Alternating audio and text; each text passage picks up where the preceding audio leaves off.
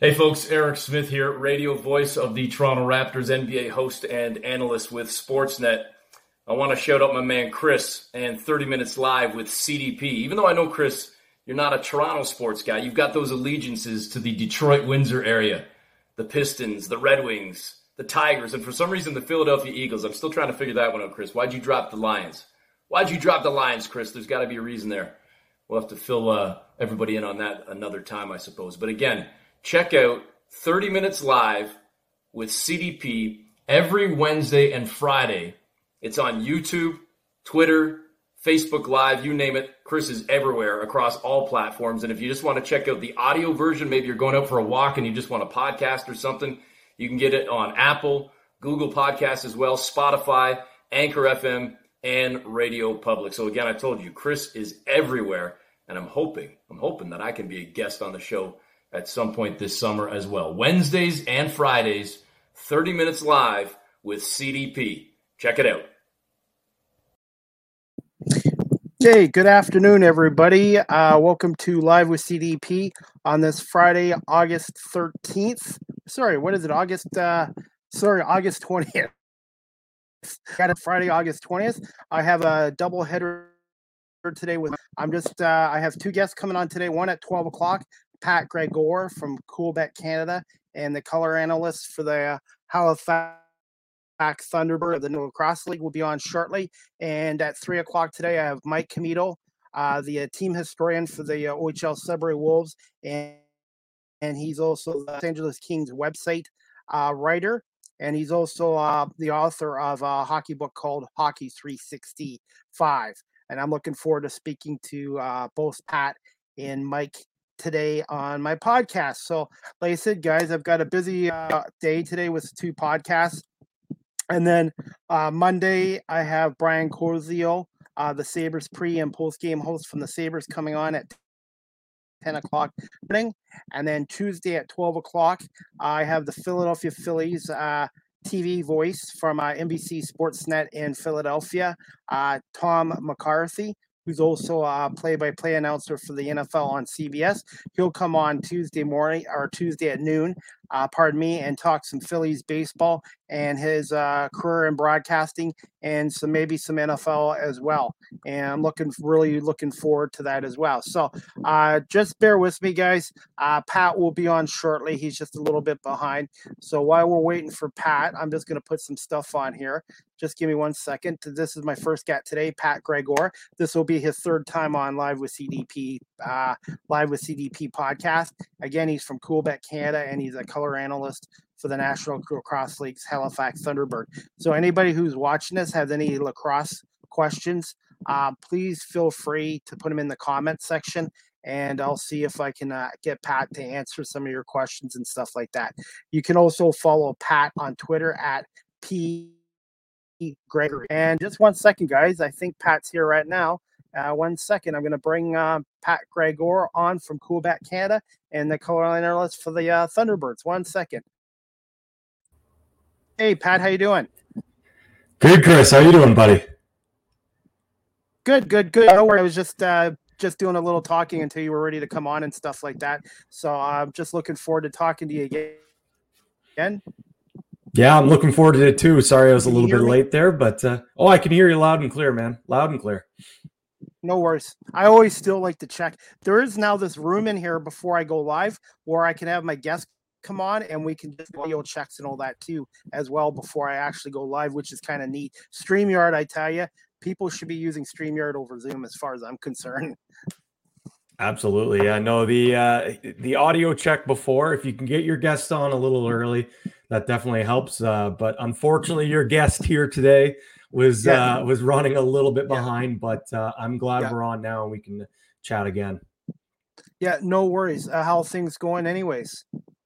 Good, good. No complaints. Been really busy. Um, obviously, with Coolbet Canada, it's usually the dog days of summer uh, um, in sports, but uh, with COVID pushing everything back, um, you know, we had basketball running in late. We had hockey running in late. Um, baseball has been great for us this year. Uh, as well. We had the Olympics, um, some big soccer tournaments as well with Euro 2020 and Copa America. So things have been definitely busy with Coolbet. And then uh, on the lacrosse front, um, you know, very busy as well as a lot of the junior and senior leagues here in Canada were able to start back up. So I did some some coaching this summer, uh, still doing that as well. But then I was also doing the Ontario Championships a couple weeks ago in Oakville, doing their broadcast. So, uh, and then also getting ready for the NLL draft. Uh, that's next week. So uh, it was scheduled to be in Buffalo, uh, but obviously with uh, concerns with the border, as we saw pushed back, um, no no essential yeah, uh, travel. Yeah, so it's going to be held virtual yeah. like it was last year. I found that out last week because uh, I had Billy Joel tickets, and a lot of Canadians couldn't go, and we had to kind of uh, uh, push Ticketmaster and the promoters of this Billy Joel concert uh, to give us refunds. I would have rather had gone to the concert, but it was supposed to be uh, to August 21st, mm-hmm. but I have no idea if the U.S. government's going to extend it or they're going to open it up like we did with the Americans on August 9th. Right. Yeah. So that that's the big thing. I mean, you can fly into uh, the states right now. That's a little bit of a loophole, but um, because it's yeah. in Buffalo, there's no direct yeah. flights from from Toronto to Buffalo. So we would have to fly into Chicago and then from Chicago uh, up into Buffalo, which would have been fine for the broadcast crew. But you got to think, Chris, like yeah. Uh, the majority of the players that are being drafted are coming from Canada. So that's a lot of people yeah. you, have got to fly in. All, a lot of the teams uh, are Canadian, even if they're not Canadian based the managers, the coaches, the scouts yeah. are from Canada. Yeah. Um, and it also is planning on being the Hall of Fame induction uh, that weekend as well. So there's a there was just far too many moving parts. So they're gonna postpone the Hall of Fame um, induction, I believe, to later during the season uh, when the borders are, are open up again. Um, but then we're going to host our virtual draft, which is actually just announced probably about seven minutes ago that we're, we're going to do the, the virtual draft. It will still be available uh, for folks watching in Canada on tsn.ca. So you can stream that live. The NL signed a, a deal with TSN. So all the games for uh, the National Lacrosse League will be on TSN uh, direct or on .ca. And then one game a week, the game of the week pretty much, um, will be uh, on TSN on television as well. So huge, huge news for the National Lacrosse League. I was gonna say that's that that is great news because it gives exposure. And like I said, I I would like to go attend a game this year in either uh, Hamilton or Buffalo. Now I found something where you just came on, Pat. The uh, OHL is not going to have any of their teams do travel cross border traveling until November 3rd. And I'm just wondering if the uh, league's been told by the provincial government that uh, maybe November 3rd uh, teams will be able to cross the U.S. border because there are three U.S. based uh, OHL teams in Erie, uh, Saginaw, and what was the other one? Erie, Saginaw, and Flint. Uh, Flint, Flint. Yes, I keep forgetting about. it. I keep wanting to say Plymouth because they were the Plymouth That's, Whalers yep, for so yeah, long, exactly, and then yeah. they went to Flint. So um, the, apparently, I got this from Tony Sexton from Golf Today that November third. So I'm wondering if the OHL has already been told by the government or somebody in the U.S. about uh, when that's going to open. Yeah, absolutely. I, I mean, go, you, yeah. I was just going to say, absolutely. I think uh, all these leagues have to be in constant communication with the government, and things always change. Um, that's obviously the plan right now. It could change; it might get pushed back, um, but I think that's a good a good uh, date as it, it's still a few, you know a couple months away. Um, hopefully, we get things uh, in order here with this Delta variant, um, and things can kind of settle down. We get higher vaccination rates um, and then that that border will open up, and there will be no problem with those teams going back and forth, as you mentioned. You know, it's not they don't have enough teams to have a, you know an American division where they could play each other just on stateside. So that that's a tricky part, and that was a, a big thing with the National Lacrosse League is that you know seventy five percent, maybe even more, pretty no, definitely more, probably about eighty five percent um, hail from Canada. Um, or territories, uh, indigenous territories um, in Canada. So the majority of the league has to cross the border, even when they're playing for an American team. So um, for the, the, the the situation for the National Lacrosse League, very similar to what uh, the OHL has to deal with for sure. When was the uh, lacrosse league looking up to starting up the regular season? Was it the end of November, December? Uh, first weekend of December. So I believe the first game would have been that Friday, which is the third, I believe. Uh, and then Halifax uh, would be hosting Saskatchewan um, on the fourth. So by chance, if if the borders weren't open, um, I, I still imagine they probably have to switch some scheduling around. But for the most part, I think it's going to be all figured out by then, and um, you know we'll have no problem with with crossing the border and, and you know having to worry about anything about that. Yeah, I, and also I heard yesterday Maple Leaf Sports Entertainment, uh, all their employees and fans and players, I guess they'll have to be fully vaccinated as well. So it's going to be interesting the next couple of months and stuff. Yeah, with all that. Absolutely, well. absolutely. And uh, the OHL, they haven't said nothing yet publicly, but I'm assuming they will, will eventually announce something as well about that yeah. as well. Yeah, I mean, you'd have to, you definitely have to think that that's probably the route that they will take as well. Um, as you mentioned, nothing's come out uh, anything just yet, but uh, I know for the NLL, a lot of those buildings uh, where these teams play, um, they either have an NHL or an NBA team in them. So if their rules uh, follow what you know the NHL and the NBA teams are doing, um, then most likely the NLL or the OHL will will follow suit as well. Okay. Well, what we'll do is uh, I have some questions for you, and we'll sure. just start with we'll start with lacrosse first, and then we'll go to some NFL stuff. I wasn't awesome. too I wasn't too happy with the Eagles last night. I yeah. I pay I pay more attention to preseason football now than I ever have in the past because last year we went four months without sports, and now it's like, okay, sports are on, I'll watch yeah. it. So uh, we'll get into that after. But my first question I wanted to ask you, Pat, is thoughts on the return of the NLL and uh, your 2021 Halifax Thunderbirds. How how do they look so far with the roster for this upcoming season? Yeah, so um, well, just initial thoughts on the NLL. I think it's it's great that the NLL is coming back after such a long uh, um, hiatus due to COVID nineteen. Um, and I was listening to an interview, uh, Nick Sakiewicz, the commissioner, he brought up a great point. Um, the NLL is probably going to be one of the last leagues to start again because they're in December. So we've seen MLB come back. Um, we've seen the NBA, the NHL, the NFL would have, uh, you know, played a season last year. So it's been a long time since lacrosse fans have been able to see NLL lacrosse. So I think this year, especially with that year, um, not having a season last year, we've we've seen a lot of turnover with roster. There's a lot like this summer was a crazy free agency. We've seen a lot of big names move around. Um, no retiring or anything. So uh, but it, there have been some trades as well. So I think fans are, are going to see a lot of new look teams. A couple of the teams that were bottom feeders last year went out, grabbed some big free agents. Uh, New York Riptide is one uh, that I can think of for sure. They also had the first round draft pick uh, first overall pick in the draft, uh, Jeff Teat, who is a generational talent. So I think New York is a team that's going to be exciting. But looking at the Halifax side side of things, uh, I think they are going to pick up where they left off last. I think they're a championship contending team. Um, they've added some big pieces as well on the back end. Their defense should be improved, um, and their offense is pretty much the exact same um, that they came into last year when they were one of the top offenses. They lose Ryan Benesch in expansion to Panther City, which is the new Fort Worth organization, um, but they also gained a, a, big player in Stefan LeBlanc, who I think uh, maybe won't be able to fill up the goal scoring that Ryan Benesch leaves, but I think he's the type of player that is going to provide some secondary scoring. Uh, he's a guy that plays really way, uh, well away from the ball.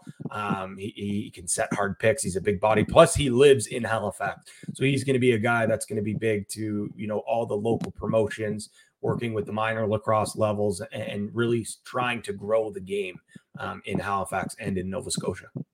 How many teams in the league as of currently right now? I think you told me before, but I forgot. So right now, I believe they're look they have it's so they have four teams in the East Division. Um, well, last year, so it was four teams in the East Division, four in the West, and four in the North. Uh, but then they added Panther City, so that is then a, an additional team in there. Um, and then next year, Vegas will pop in.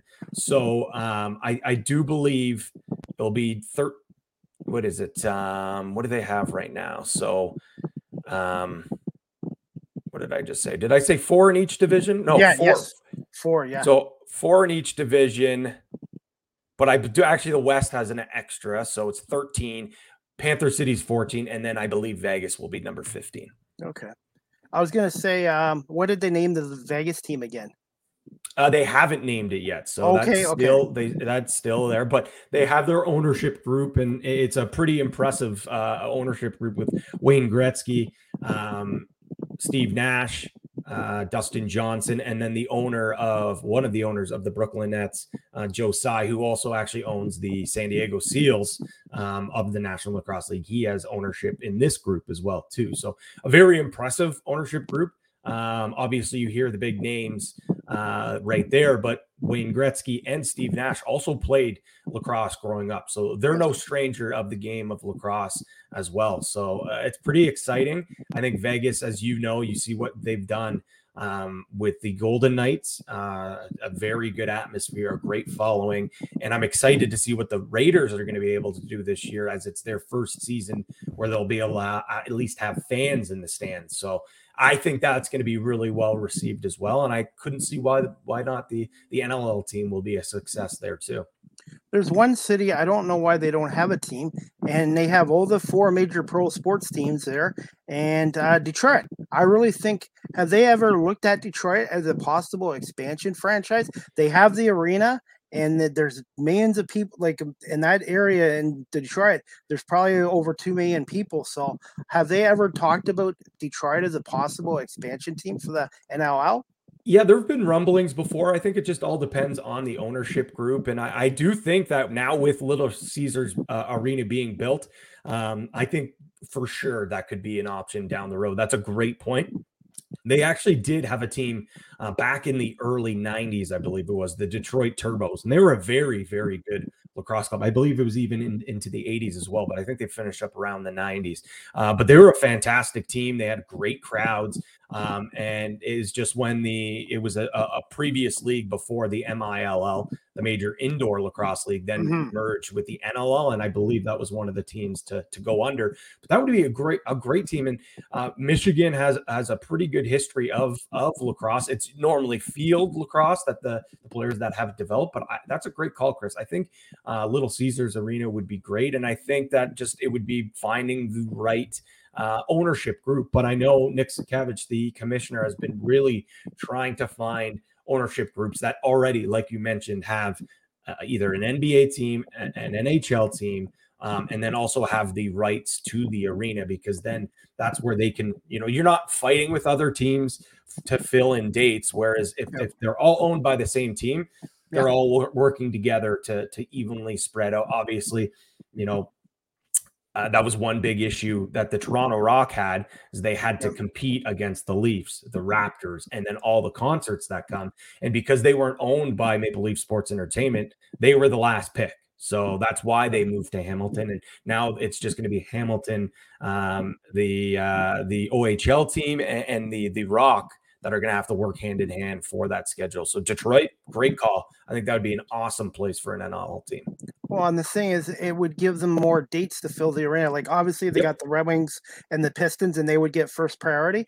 But to, it, they would always have those two teams going on, plus a lacrosse team. Plus, they get a lot of concerts there once Yeah. things get better. So to me, and I, I think the I shouldn't speak for them, but I think the uh, owners of the Red Wings or the Tigers uh, would be it would be I think it would be good for the league, and I think I think the lacrosse league would do well in Detroit, uh, just given the right uh, ownership, like you said, right ownership and management, and and letting people know what the sport's like. Because I'm still learning about it all the time. Absolutely, I, I I definitely think that's a no brainer. I I haven't really heard too too many rumblings in the last few years, but I, I do think that right now that that certainly should be um, you know a high priority area, and I know that they're really working on getting more and more teams into this league.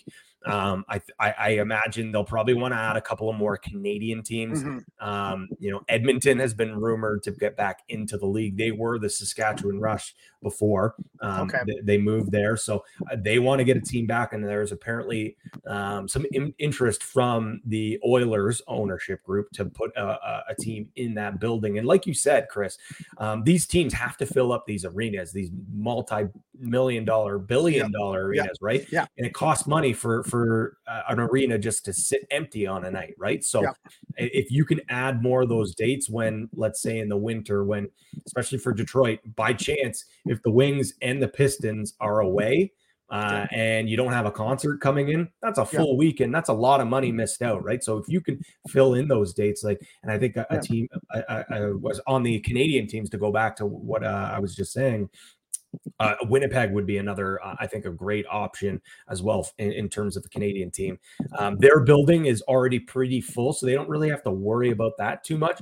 But the game of lacrosse is really growing in Manitoba, and I think just the support that that city has shown for all their teams, especially with the Jets, um, Yep. the Manitoba Moose as well. I think that is certainly a no brainer. Um, but sticking with the theme with some American teams, I think Nashville, I've heard a lot of interest at, in putting a team in Nashville, potentially another team in California as well, maybe a San Francisco team, a new building there as well. So the the, the ongoing theme is is you know the teams that already have the infrastructure in place with a, a building um, and if you can pair it with a team that's owned by or sorry a building that has you know either nba or nhl ownership tied to it that's usually a winning formula. But there are also some outliers as well. As you you, you know a team like halifax definitely a smaller market a smaller building uh, but it's been very successful in their first year. A team like saskatchewan uh, in the last you know five six years since they've entered the league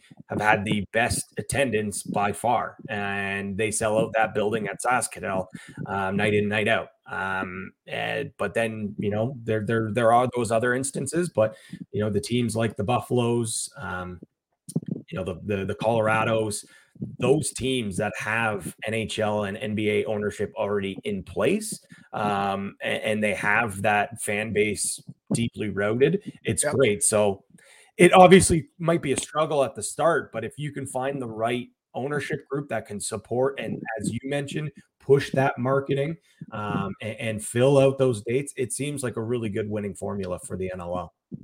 Well, and look at the CEBL. They just expanded to Scarborough, Yeah, which is their great. eighth team.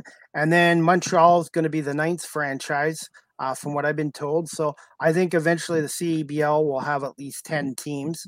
And I know the CFL still looking at Halifax, but I think Yeah. that was put on hold because of the pandemic. So Yeah, but um, yeah, like I said, if you do it the right way, and I think I think what the your league, the NLL is doing and the CEBL is doing it the right way. You don't want to have two, three, four, five teams coming at once. You want to spread it out and and Yeah. and do it do it smartly.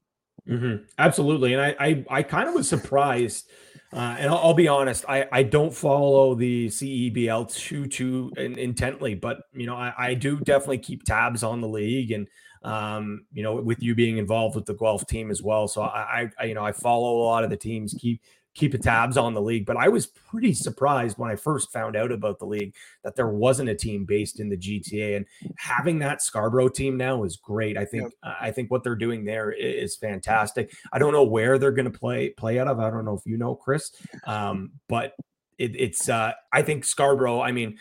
I, I grew up in Ajax, so I'm only about 15, 20 minutes away from Scarborough. A lot of my friends in high school, um, even that you know grew up in Ajax or lived in Ajax, they would go and play their their you know their travel basketball in Scarborough. So there is so much grassroots growth and development in basketball right now um, for Scarborough. So I think it's a no brainer for these kids that to know, okay, you know what, if you go down to the, the NCAA or you stay here and play CIS basketball, and if you don't make the NBA or you don't make the G League or you don't want to go overseas and play in Europe, there is somewhere to play right here at home in Canada. And it's quality basketball as well, too. It's very good basketball, and it's only going to make the product of basketball in Canada even better because these kids are going to be able to see that there is a place to play, you know, once your collegiate season or your collegiate careers are done.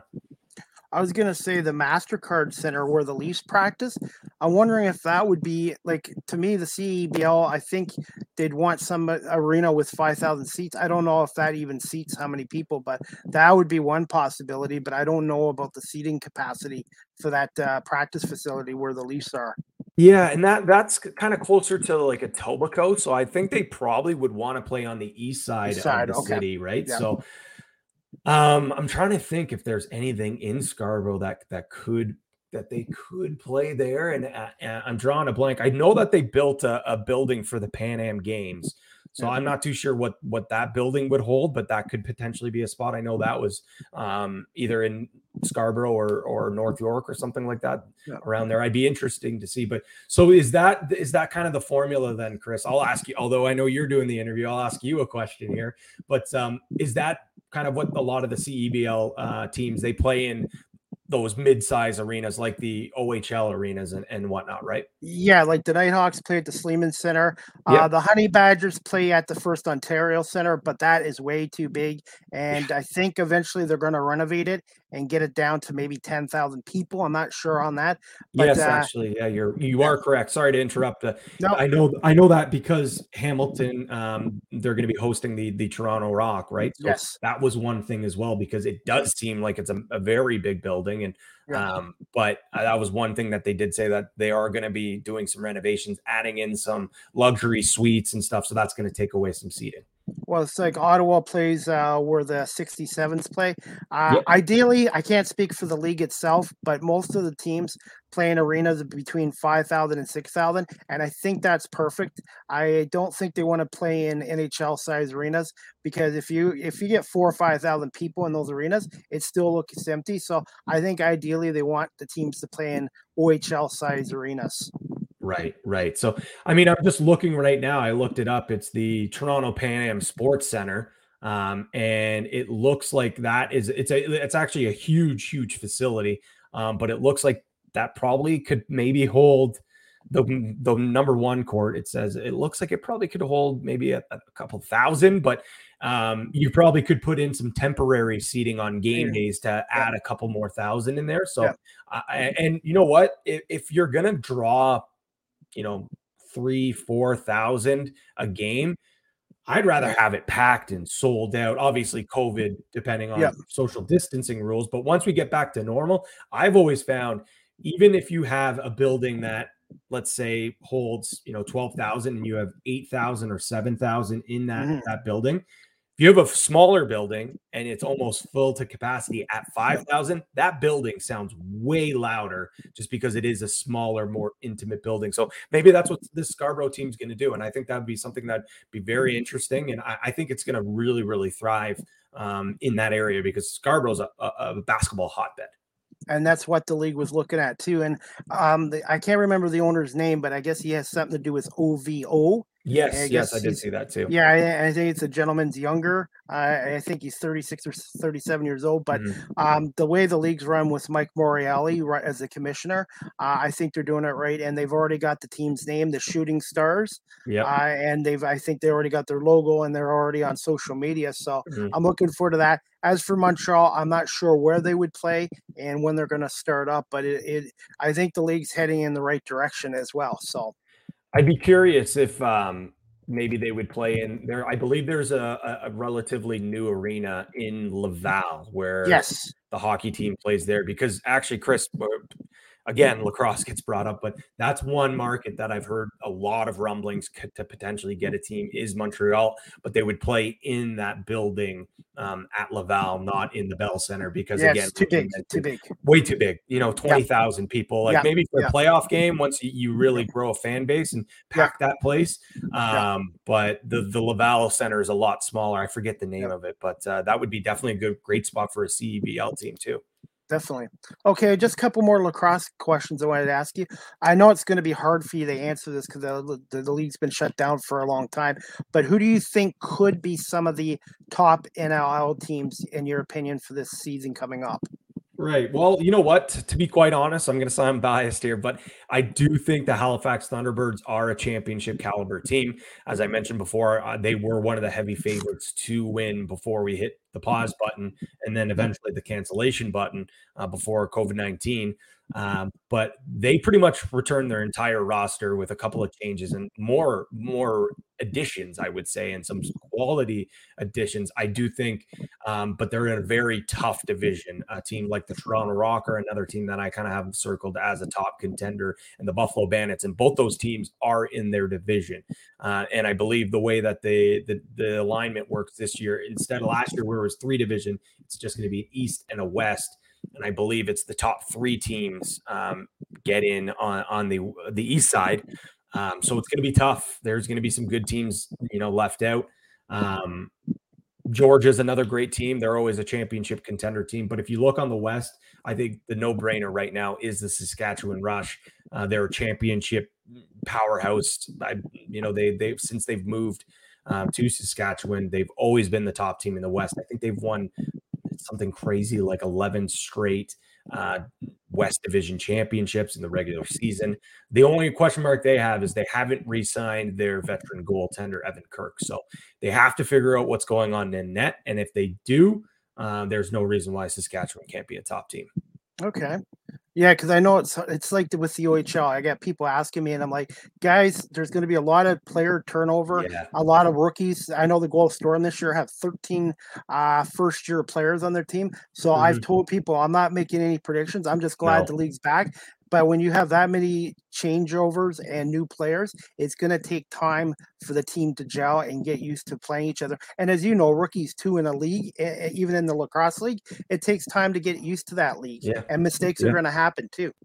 Yeah, and Chris, I mean, it's going to be even crazier for the OHL considering that there's only a certain amount of, you know, players that can play due to age, right? So yeah. you're aging out players that are, are graduating. Now there's going to be two you know two rookie draft classes essentially because they've they missed out on a season last year so you you you look at that and and, and it's it's completely totally a wild card but you know what it's going to provide some great entertaining hockey because you don't know who's going to be the top teams. I mean, you can look at on paper and see, but as you mentioned, there's just far too many X factors going into a, a season like this. And I don't want to call it an unknown season, but it's pretty close um, I, I, certainly know I, I'm excited to to get back in and watching some some OHL hockey.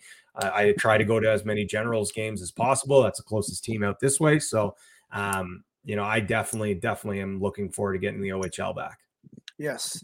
Okay, and uh, just two more lacrosse questions for you, Pat. Are you still sure. good for time for a little bit? Absolutely, man. Okay. Um, who do you think could be the top five players in the NLL Ooh. this year? Top five wow, or even top wow, three? Wow.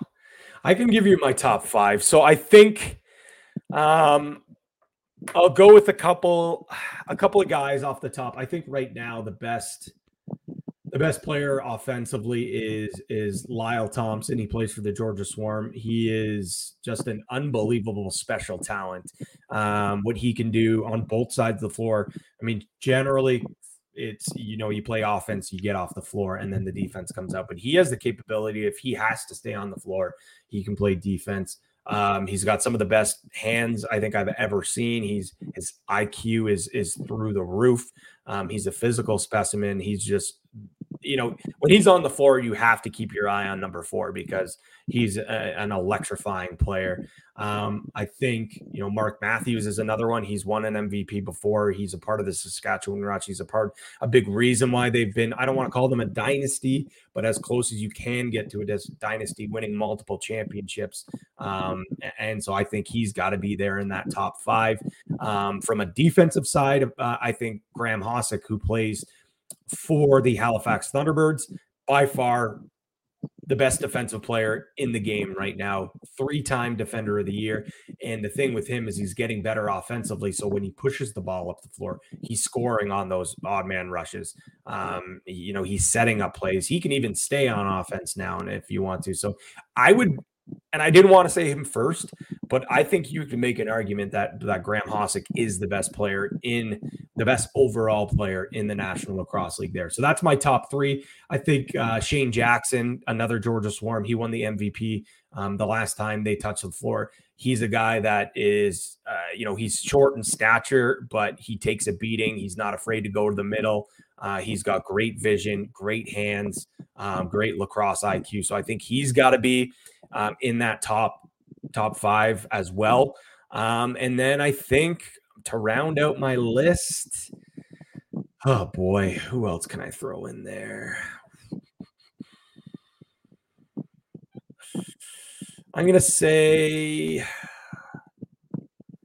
I'll say,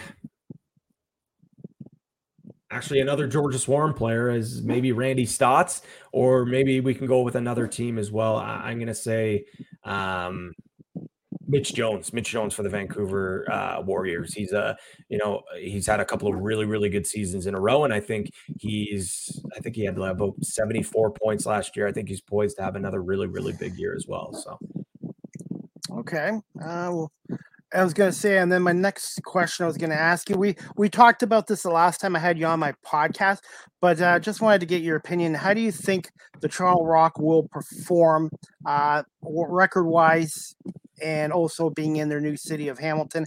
And how do you think the fans will take to this franchise, uh, still keeping the name Toronto instead of changing it to Hamilton or Ontario? I think it's a mistake in my my opinion on that. No, no doubt. There's definitely, it's definitely, I would say it's for sure. Uh, you know, I don't want to call it a mistake, but maybe uh, something that they probably should have dug into a little bit more. And I understand, um, you know the reason why they they did it um you know they want to keep their legacy but i think i think once they get there and once the people see the product they're going to fall in love with the game. I think it's going to take them a little while to warm up to that toronto name and maybe next year or down the road they change to the ontario rock. Yeah. um, but i do definitely think that it was a little bit of a misstep and i think they're setting themselves back. But I think that you know with the ownership group that they have in place, with the marketing marketing group, and with the actual team they have on a, on the floor, who I think can contend for a championship, I think that's going to make up for it. But I do agree with you. I think there's going to be a lot of people off the hop that are going to be very concerned that they're named a Toronto team um, but they've signed a long term deal with that building. So they're not going anywhere anytime soon. So at least that's a, a vote of confidence saying that, you know, we're not just coming here for one or two years. We're here for the long run. We want to be here in Hamilton. And I hope that's the case. I really do, Chris, because I, I think, um, I think Hamilton is a no brainer to have have a lacrosse. They have a lot of rich history. It's close to Six Nations, uh, the reserve as well, who also has a deep rooted history yes. in the game of lacrosse um, and also just you know tons of players that, play in the league are from that area as well. The Hamilton, the Burlington. It's close to Oakville as well. Um, as I mentioned, Six Nations. So it's so close to a, a, lot of these lacrosse hotbeds that it makes no like it, it makes perfect sense. But I do agree with you, Chris. Having that Toronto name is certainly going to. I don't want to say I know I'll say it. It'll, it's going to rub people the wrong way, and it already has rubbed people the wrong way. I was gonna say, and they have to find out a night for them to play because I know the Bulldogs' uh, main nights there are, I believe, are Saturdays and Sundays. So I guess they're gonna have to work with the uh, Hamilton Bulldogs and the uh, city of Hamilton for dates for the Rock as well.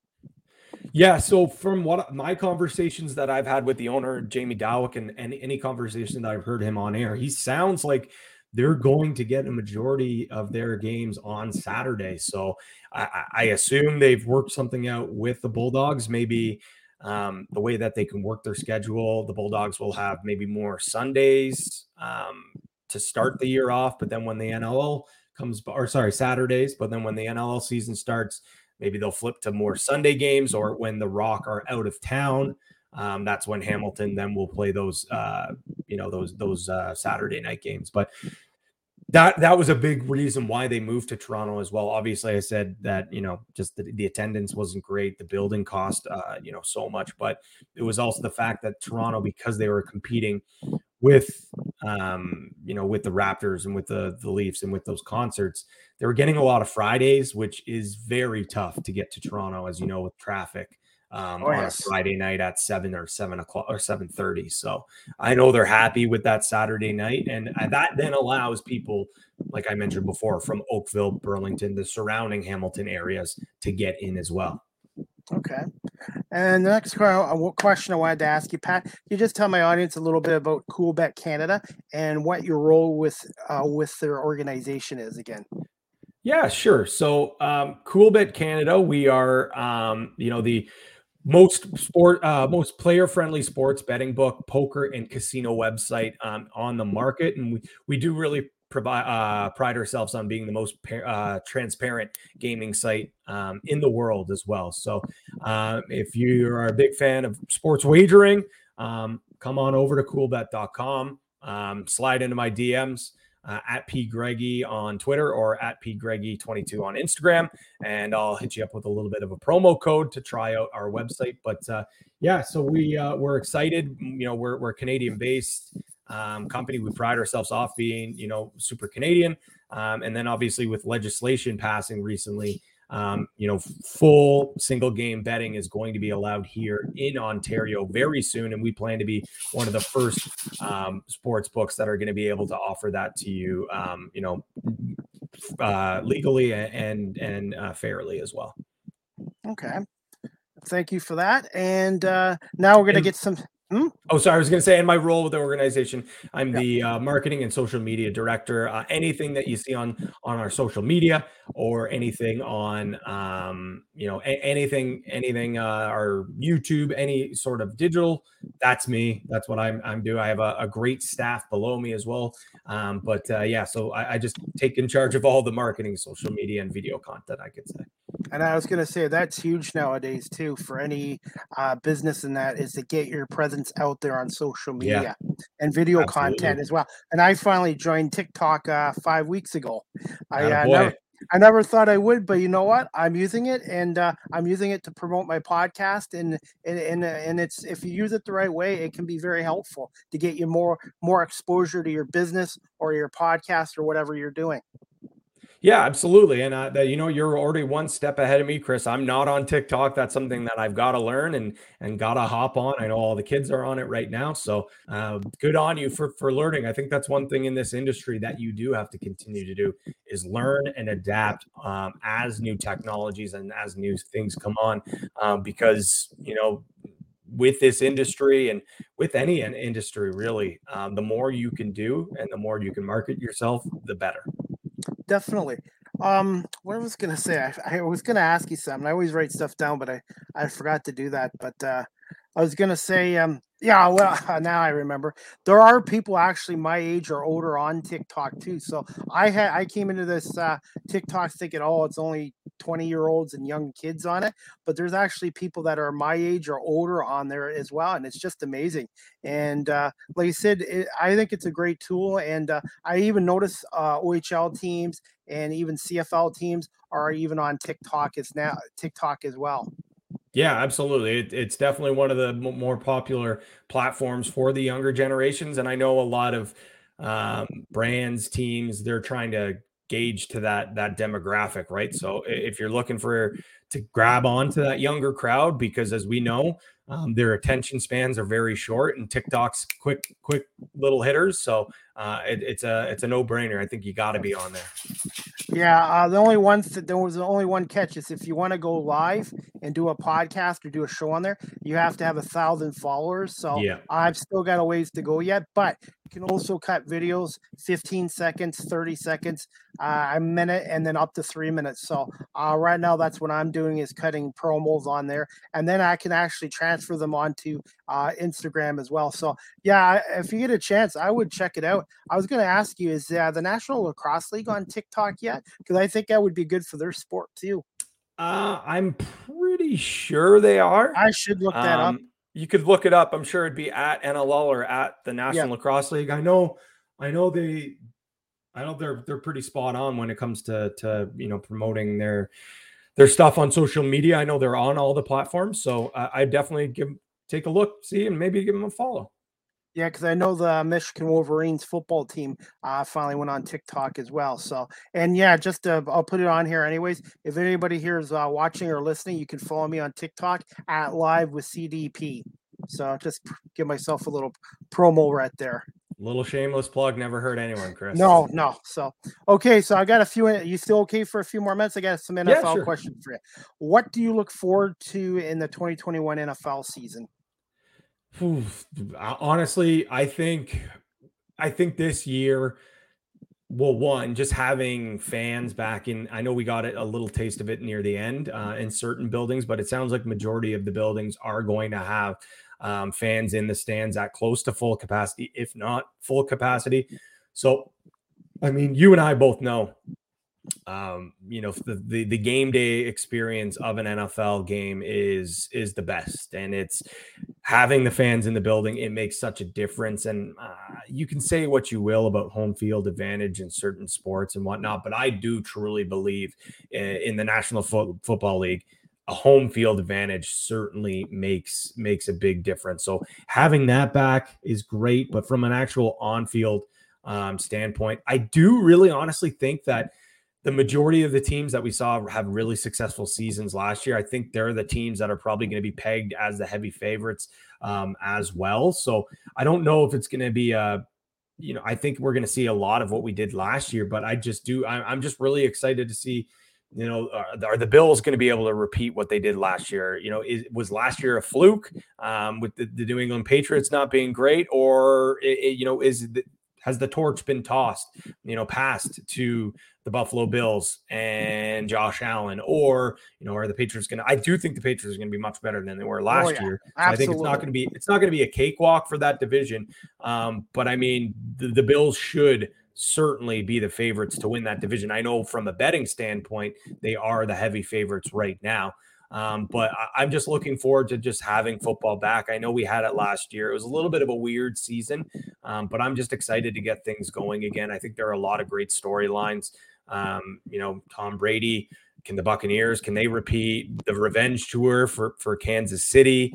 Um, you know, what are they going to be able to do to bounce back? They really improved their team um, from an offensive line standpoint, which they needed to tremendously, as we saw in that Super Bowl final um, last year. But I, I think it's going to be great. And I think one underrated aspect of, of the season that I'm looking forward to is that NFC West division. I think that division, you look from top to bottom, the 49ers, the Rams, the Seahawks, and the Cardinals.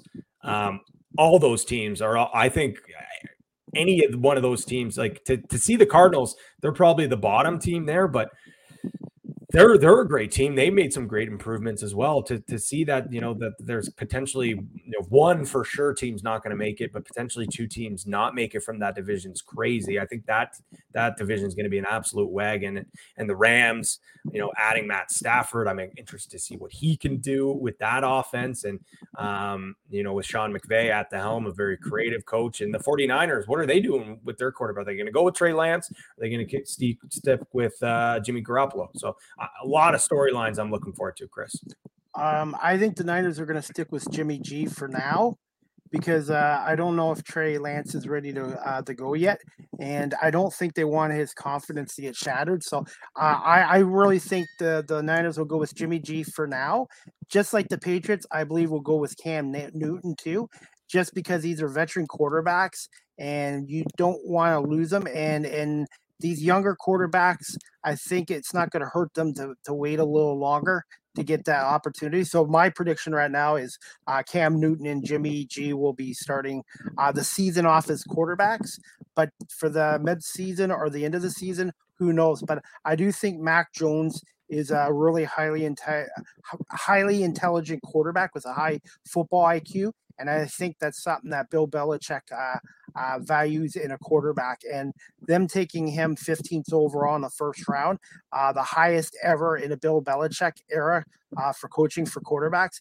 means something. So right now, I would say Cam and Jimmy G for now, but we'll see how long that lasts. Yeah, exactly. And I do think that there's going to be pressure on both those teams to to win right away, as I mentioned with the Patriots, not a great season last year. So that fan base is going to get very annoyed if they start out slow and Cam Newton's not playing great. If we see the Cam Newton that we saw in the second half of that season, they're going to be calling for Mac Jones to come in and try to, you know, revitalize their season and stay in the hunt for the division or even for the the, the you know the second spot in that or a wild card spot where you look at you know a team like the 49ers a lot of people are pegging them as a dark horse to, to win the Super Bowl. So, same thing. If they start out slow, and, and from what we've seen from training camp and, and, some uh, exhibition play with Trey Lance, obviously the talent is there. His arm talent is unbelievable. But as you said, making the jump, it's it's so big, and I think you got to go with with Jimmy Garoppolo. Garoppolo.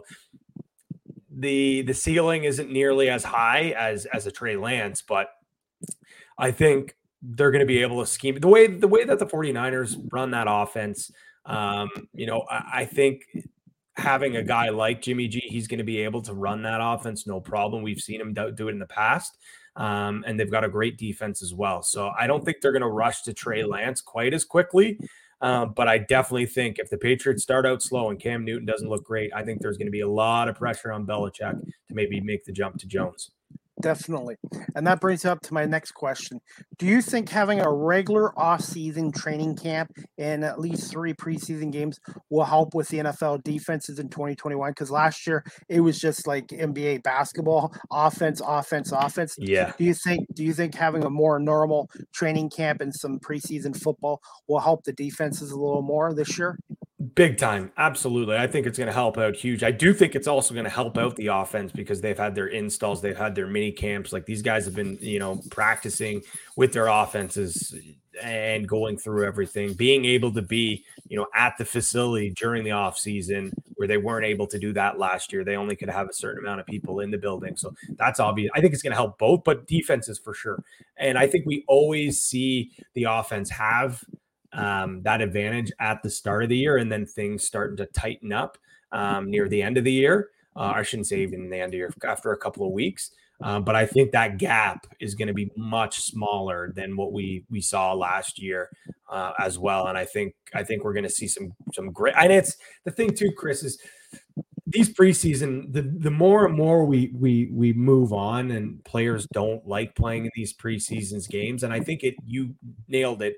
It's not so much just the preseasons game it's more of the actual regular training camp that they've been able to have and i think that's just as important as having those three preseason games because as you see in preseason games all the time starters sometimes don't even get into the games. Certain games they won't be there, um, or they'll you know play a couple of series and then they come out. I think it's that training camp, uh, the full training camp and that full mini camp, and having players being able to to train at the facilities is, is a massive bonus as well. And I think the defense we're going to see a lot more lower scores than we saw last year at the start of the year. That's what I yeah I, I I agree with that as well. Um, next question I wanted to ask you. This is going to be kind of hard to. Uh, who are your top five Super Bowl contenders as of now for Super Bowl Fifty Five in LA?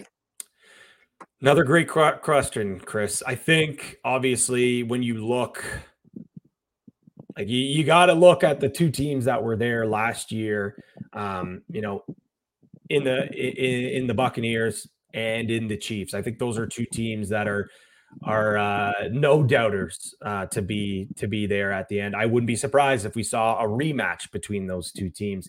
Um, but then when you kind of look down, I mentioned obviously already the 49ers. I think they're a team. Um, if Jimmy G looks you know solid and he can run that offense that Shanahan wants to run, I, I think there's no reason why they can't be. So that's what I said. Three there. Um, I got to put my Buffalo Bills in there. I know it's going to be a tough task for them to to, beat the, the, the Chiefs.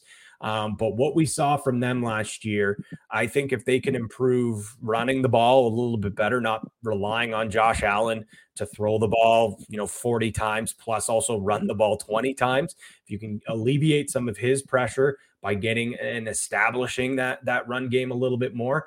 Their secondary definitely needed some help last year. I think they've improved there. Their linebacking core is a little bit better as well. So I think they're in the mix as well. And I would I would say on paper the Green Bay Packers, but because of such a circus of an offseason uh, with the Aaron Rodgers stuff, I'm not going to pick them. And I'll say the Baltimore Ravens is another team that I think could be a, that, that maybe in that fifth spot um, just based on how great their defense is, how great they run the ball. I think Lamar Jackson has taken a lot of steps forward. He needs to prove, though, can he play in those big games and come up with those big throws in those big moments? We haven't seen it yet.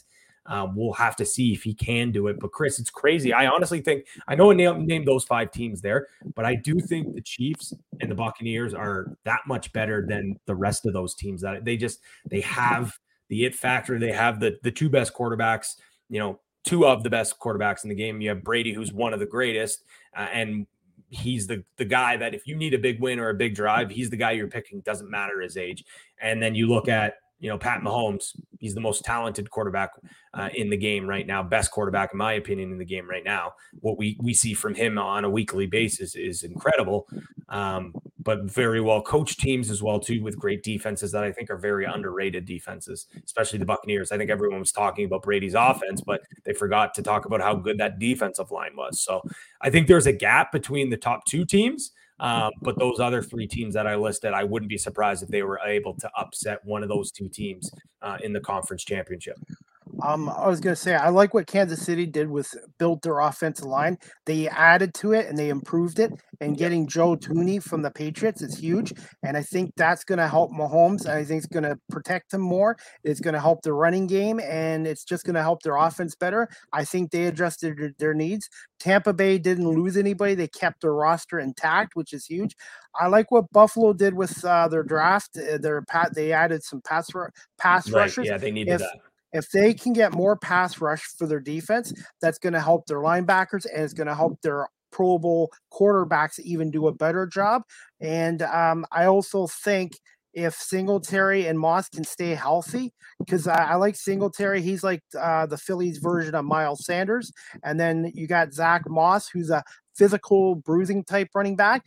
Those two styles are huge. So I think the running game is going to be huge with those guys. And if these young guys they drafted uh, can help out with their pass rush, because that will definitely make their defense better. And you get Josh Allen in that offense the ball even more times a game and have that defense off the field quick, it's going to make the Buffalo Bills so much tougher to beat, in my opinion. Yeah, absolutely. You nailed that, Chris. I think that's one thing that the Bills did do. And I thought last year, you know, their their cornerbacks were great, but I thought their safeties struggled, you know, quite a bit. But that was because you said they had no pressure on the quarter on the quarterback, so that allowed the quarterback to have more time to wait, wait, wait, throw the ball down the down the field. Whereas if you do impress improve the the pass rushing, that alleviates stress off your safeties. That alleviates stress off your corners. That alleviates stress off the linebackers. And, and it gives, and it's the same thing on the flip side. Um, if, if, they can run the ball, that's great. But if you can, if your O line is strong, it's going to make your job a lot easier to run the ball. And it's going to make your job a lot easier to throw the ball, stay in the pocket. Josh Allen doesn't have to scramble all over the place. And I think that's one thing that this group took a major step last year because a lot of Josh Allen's runs last year weren't scrambles; they were designed runs, and that's that's how uh, you know their offensive coordinator Daboll likes to to scheme things up. Whereas last year, it, there would be times where it looks like he was running, or two seasons ago, he was running for his life, and that also has to do with with Josh Allen becoming a little bit more composed as well. Um, but I do think if you can get that running game, and I know we talked about this um, I think it was maybe after the playoffs or even in the off season. Maybe the last time I was on here on Instagram Live, you made it. You said it, it's it's it's huge, and if you can establish the run, I know it's not the the the old school yes. um, pound it, but you yep. still need a running game. You still need to at least have a threat uh, yep. to run the ball because if not, they're going to just back up and, and, force you to pass the ball 40 times a game. And Josh Allen's an elite quarterback, um, but throwing the ball 40 times, having him design run 20 times, that's just not a recipe uh, for long term. Uh, and obviously, they just signed him to a long term uh, deal. They got to keep him healthy, they got to keep him safe. Okay, and that leads to my next question. I only got a couple more for you. Uh, thoughts on the on the? You've already mentioned the 2021 Buffalo Bills, but what, what's your thoughts on Josh Allen getting a six-year contract at 258 million dollars and 150 million upfront guaranteed? I mean, it's it's a lot of money. There's no denying that. It, it, it's a very very hefty price tag, but I think it's earned, and I think you have to show confidence in your quarterback. You have to say you're the guy. You don't want to be a team like the Cowboys and have this circus that's been surrounding them with Dak Prescott. And uh, you know, you say what you will about that, and you know, continuing to give them the, the the franchise tag and not really showing that vote of confidence, saying, You're our guy, we're going with you going forward. That then allows the quarterback to know, okay, I'm safe here. This is my job. This is my team. Um, and, and they it, it, just makes their lives a little bit easier. They don't have to worry about, oh, if I have a bad, you know, bad season here, if I have a bad couple of games here, are they going to go to the backup? No, like Josh, you're our guy.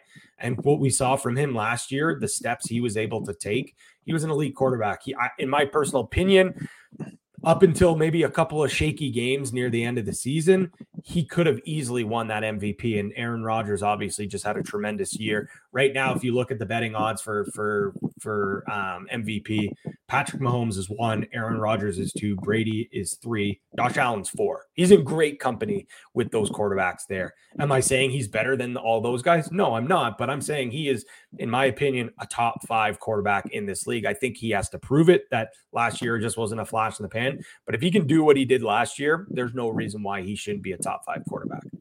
Okay. And I just got just a quick couple questions. It's basically yes or no answers. This one is: Can Brady and the Bucs repeat as Super Bowl champions? And quick thoughts on the 2021 Eagles and uh, second-year quarterback uh, Jalen Hurts. So uh, with Brady and the Buccaneers, as I mentioned, I think those I, I, said those top two teams that we saw in the Super Bowl last year are contenders, and I think they're they're uh, until someone can prove that they're not, they are going to be the top teams. And it would not surprise me if we saw you know Brady and Mahomes go back at it at the Super Bowl. I think they're a tremendous team. You mentioned it. We saw Kansas City, uh, what they were able to do with their lineup you know they improved it whereas the buccaneers didn't improve but they also didn't lose anyone. They brought everyone back and if it's if it's not broke don't fix it. And i think that's the approach that they went. Obviously brady he's one year older. What are we going to see from him? But i'm not going to doubt him. I'm not going to do it. I've done it before where i've said he's yeah. getting older so i'm done yeah. doubting him. Yeah. i'm done doubting him. When he shows that he's he's aging that's yeah. when i'll believe it um, so I'm I'm done doubting him, especially in the big game. So as long as Brady's under center and he looks like what he's what we saw him down the stretch, they're going to be a Super Bowl contender.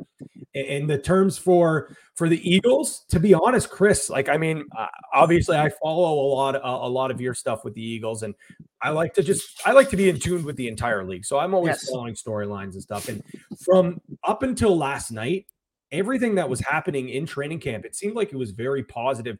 Um, that receiving core looks electric in in, in camp. Uh, they've done a great job bringing in some good weapons, and I, I, I just obviously yesterday, and I, I know they didn't start Hurts, um, which would have been would have been great to see him. And I understand there's two lines of thinking. It's you know you don't always have to play your starters, but Hurts is a young quarterback. I would like to see him kind of get in tune in these game situations, uh, getting that chemistry built with the offensive weapons. And to not see him play last night and to see how much that hurt them. And I know they they came out they said what he was sick or something. That's he had abdominal he had abdominal pains, and I guess they were that bad. And Nick Sirianni said if he's complaining about being in pain that badly, they sent him to the hospital. I guess yeah. uh, to get so, checked out or whatever. So because so I think, some, yeah. Sorry, go no no continue, Chris. Uh, I think the plan was to play him last night for maybe a quarter or whatever, but unfortunately, I guess something like this came up, and they just wanted to err on the uh, side of caution. Yeah. And I do think they have one preseason game left against the Jets. I do think you'll see Hurts in for at least uh, a quarter and a half because he hasn't had much time with Smith, uh, Reagor, and Quez Watkins, who you guys all should keep an eye on this year uh, oh, as one of the Eagle weapons. Quez Watkins, he's one of the fastest guys in the National Football League, and I think if he can get the ball a little more too, that will help. Uh, I think the Eagles are still a work in progress, and I'm not making any predictions of how many wins. I do think they will be improved, just not sure how much. Yeah, I'm not too sure either. And I I said it. I think every time I've come on on this podcast, Chris, that division is wide open in, in my personal opinion. Uh, on paper, the Cowboys are a great team, but yep they do this every every year. Every year we think this is going to be the year that they take that step and and, and they they do something here. But until they they're the opposite of Brady. It, it, I'll never doubt Brady until he proves me wrong. The Cowboys, I'll doubt them until they prove me right. So, and I know you you like to hear that because you hate the Cowboys being an Eagles fan, but I do think Washington, obviously, maybe you could peg them um, as the favorites. But I mean, they're an improved team. Their defense is great, but I, I, I still I don't feel comfortable saying that they're the heavy favorites to win. I think that division is is wide open, and Nick Sirianni seems to be building a great culture around this Eagles team. And I, I like, I think, and I didn't really talk too much about Jalen Hurts, but I think if you watch Jalen Hurts during his college career, the two systems that he played in really, you know, played into his strengths. And last year, I felt there was just far too many times where when he was in the game, he was forced into this a lot of these tough passes and into tight windows. I think he's not that that type of player that's going to drop dimes everywhere. He's a great quarterback and he's a great game manager and he does have a pretty strong arm, but I think Nick Sirianni is going to scheme him up to make him successful and I think the run game is going to be important as well and I think he has a lot more targets as well. As you mentioned, bringing in some great pieces. They drafted a couple. I, I think they're a team to be to I think they have everything in place to make an improvement. It's just we have to wait and see what improvements do happen with this team. But everything that I saw at a training camp, it, it was looking really good up until that exhibition game and the preseason game. But as we know, fans tend to to to get really worked up, and you know we're just passionate. We're passionate about our team. It's it's, it's just a preseason game. Yes, it wasn't a great effort, um, but I wouldn't be hitting the panic button anytime soon. I do think that I would like to see Jalen Hurts get some chemistry with these guys going, and I want to see what kind of offense Sirianni is going to run um, with this offense. But I do feel like you know Hurts was kind of forced and rushed into some situations that that weren't very great for him last year. And I wasn't overly impressed. I know it was preseason. I'm not worried exactly of the win loss result, but uh, Joe Flacco is who he is, and Nick Mullens struggled last night. And my concern is if um, Hurts gets hurt this year, they're going to really struggle because I think Flacco's at the end of his career, and I think yeah. Mullens is what he is, a third string quarterback. And one other concern I have for the uh, for Eagle fans is the pass rush. I like our secondary. I think our linebackers are okay, but if we cannot, if the sorry, I shouldn't say we, if the Eagles cannot get a pass rush, they're going to struggle again defensively because if you can't put pressure on the opposition's quarterback, I don't care who. Uh, it's going to make life very difficult for the uh, Eagles defense if they can't generate some kind of pass rush. Absolutely, it's true. We talked about it with the with the Bills, right? Yeah. We imagine that the, with the Bills improving their pass rush, it will improve their entire defense. So, um, you know, it's a copycat league, right? Look at the Buccaneers. Look what they have they were able to do to Patrick Mahomes in the Super Bowl. What they have been able to do building that that pass rush.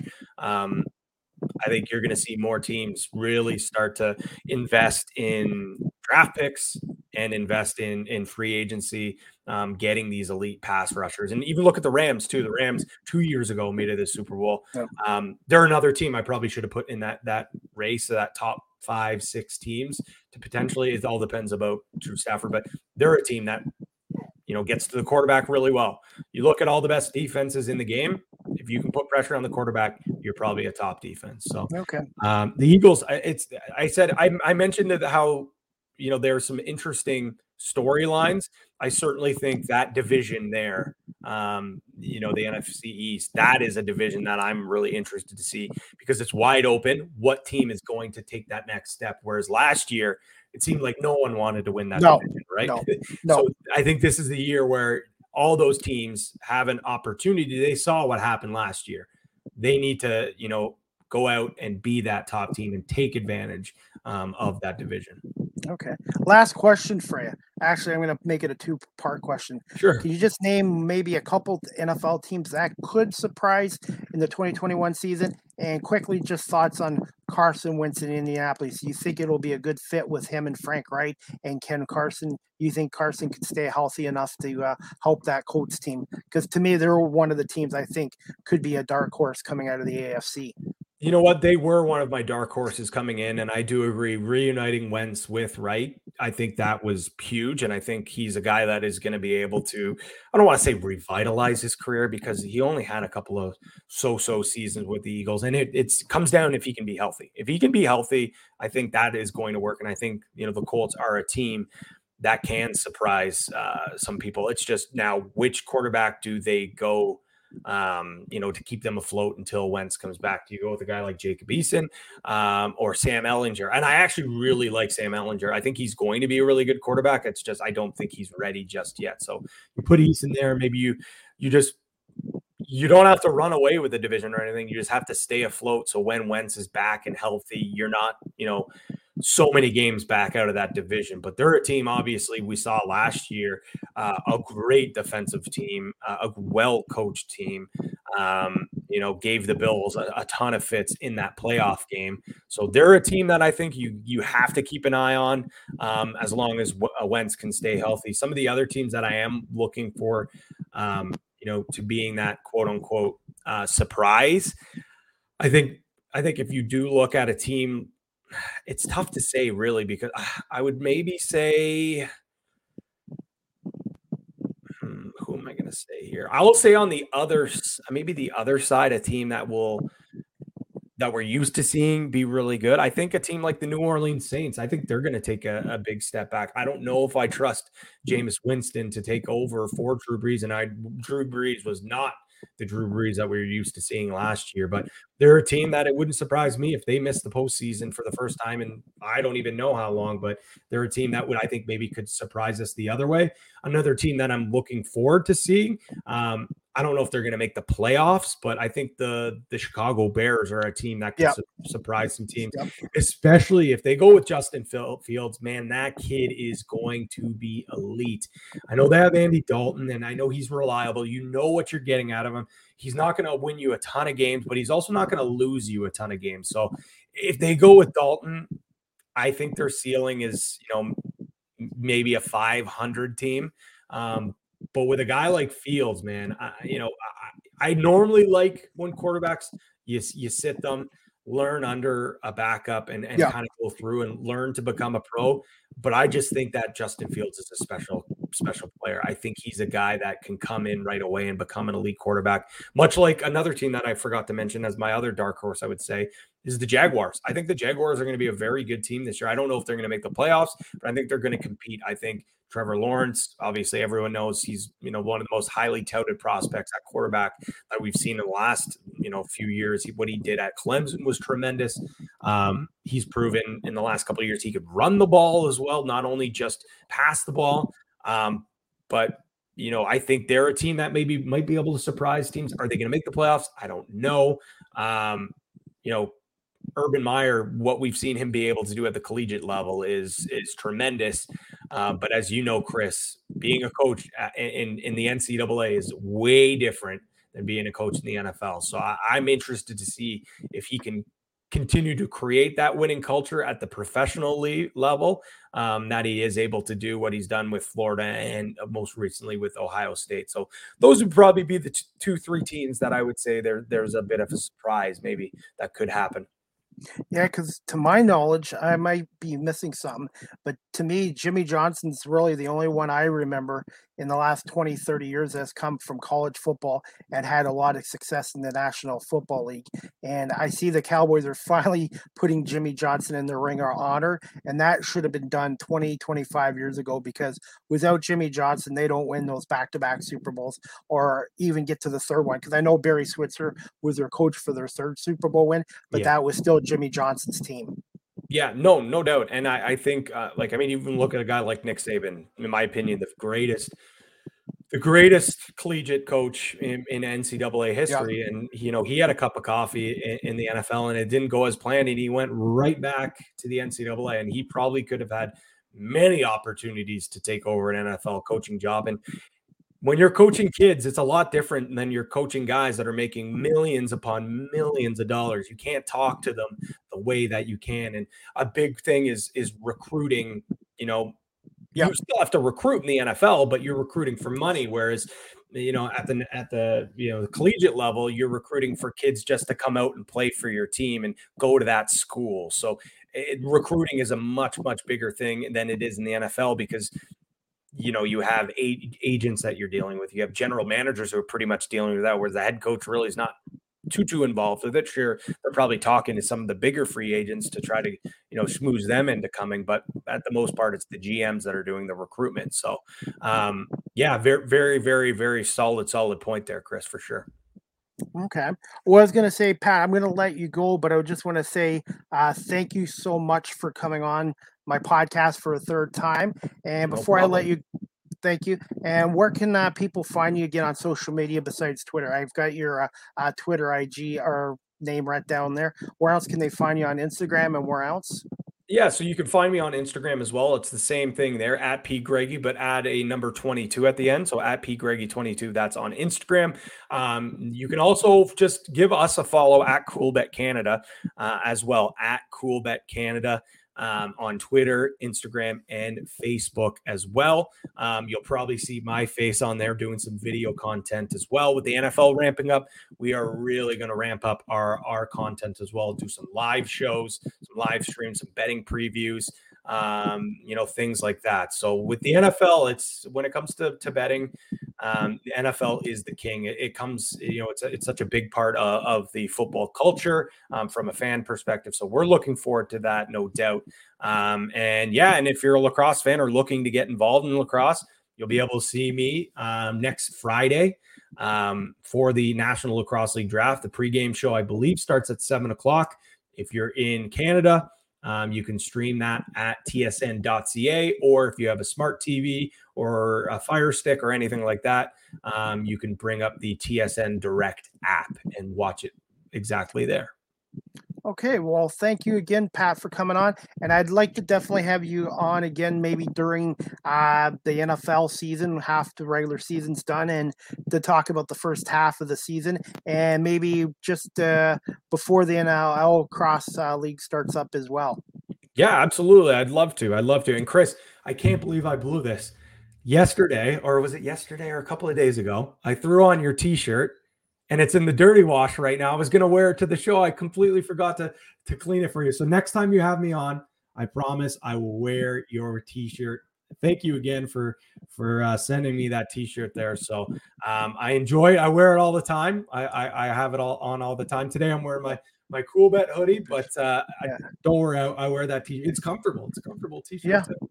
And I'm also my uh, speaking of that, I'm getting my own uh, live with CDP hats made up, and I already got my mug made up, and uh, I already bought uh, from GoDaddy a domain name for Nice. a website. So my I'm hoping my friend in London will be able to help me with a website. But eventually, I will have my own website, and I will have my podcast on my website. So as for Facebook, I'm not going to worry about that site anymore. I've uh, I've survived without it for 30 plus days, and uh, there is life without that uh, website. So as soon as I get my website up and running, I will let you know as well. And I'm also on Twitch now instead of Facebook too. Twitch live streaming, which is something if you want to check out Twitch live streaming. Yeah, Twitch. I mean, to bring it back to Coolbet, we have a couple of Twitch streamers that we sponsor that uh, go on to our live casino and, and stream there. And Twitch, it's huge. It's huge. It's not just gaming. I think a lot of people hear Twitch and they just assume, oh, it's video games. Yep. I mean, the majority of the people that are on Twitch, it is video games, but there's sports po- video podcasts, as I mentioned, Yep. casino uh, streamers. There's a ton of stuff on Twitch. And good on you, Chris, for continuing to find different ways to promote yourself and to promote your brand. Yeah, and uh, if you want to follow me on there, it's cpame19 on Twitch. Beautiful. Beautiful. Okay, well, I'm going to let you go, Pat. I hope you have a great day and weekend, and we'll definitely stay in touch, and we'll definitely have you come back on again sometime in the fall to talk some NFL and and a little bit more about the uh, upcoming uh, National Lacrosse League season, which I hope to uh, attend a game or two this year in Hamilton. Absolutely, Chris. Maybe we'll uh maybe we'll make it a game where they're playing Halifax in Hamilton, and uh, maybe I'll come come and check that game out with you. Definitely count me in. Okay, Pat. Well, thank you so much, and we'll we'll talk to you soon, buddy. No problem, Chris. Thanks for having me as always, and, and keep up the grind, buddy. You're killing it. Thank you so much. I really appreciate it. Uh, anyways, guys, I hope you enjoyed my podcast today with Pat Gregor from uh, uh, Coolbet Canada and from the Halifax Thunderbirds. And I was just thinking before Pat left that it's been almost two years since I met Pat on uh, a sports trip I did September 2019 uh, with Elite Sports Tours, uh, seeing the Eagles take on the Packers at Lambeau Field. And I'm hoping again, maybe in 2022, uh, to uh, do another sports trip again across the border uh, with Elite Sports Tours. And that's a company I would check out as well because I had so much fun great seats, great food, great drink, and it was a good time uh, doing the Packers Eagles game at Lambeau Field. And I would love to go back uh, to Lambeau Field, even though I'm an Eagles fan. It's uh, it's a bucket list issue, a bucket list must for anyone who's a National Football League fan and a sports fan as well. Uh, anyways, guys, just to let you know, I do have a, a second podcast today at three o'clock. So yeah, my next uh, podcast will be today, three o'clock, which is about an hour and a half from now. Guest Mike Commito. Uh, he's a writer for the LA Kings website. He's a team historian for the OHL Sudbury Wolves, and he's also the author of the Hockey uh, 365 uh, series. So I hope you guys can uh, tune in in about an hour and a half and uh, we'll talk to Mike about his career in hockey as well. And some comments. Shane Train 26. Hey guys, long time listener, first time caller. Shane, thank you for uh, watching my live with CDP here on YouTube, Twitter, and Twitch live streaming. I really appreciate that, and I hope you're doing well. And uh, before I go, guys, I'm just gonna let you know what I do with my podcast after I'm done live. Uh, live with CDP podcast, the audio version is downloaded after each live show, is on Google Podcasts, Anchor FM, Apple Podcasts, uh, Breaker, Pocket Cast, Radio Public, and Spotify and Castbox as well. So again, I just want to say thanks to Pat Gregor from Coolbet Canada uh, for coming on today and talking some sports. And I look forward to uh, my next guest at three o'clock again, Mike uh, Commito, uh, writer for the LA Kings website, and like I said, uh, team historian for the Sudbury Wolves. He'll be on at three o'clock. So, anyways, guys, I just want to say thank you to everybody for watching live with CDP, and we'll see you guys in about an hour and a half uh, live on YouTube, Twitter, and Twitch live streaming. Have a great afternoon, people. Have a great afternoon, everyone. We'll talk to you at three o'clock with Mike.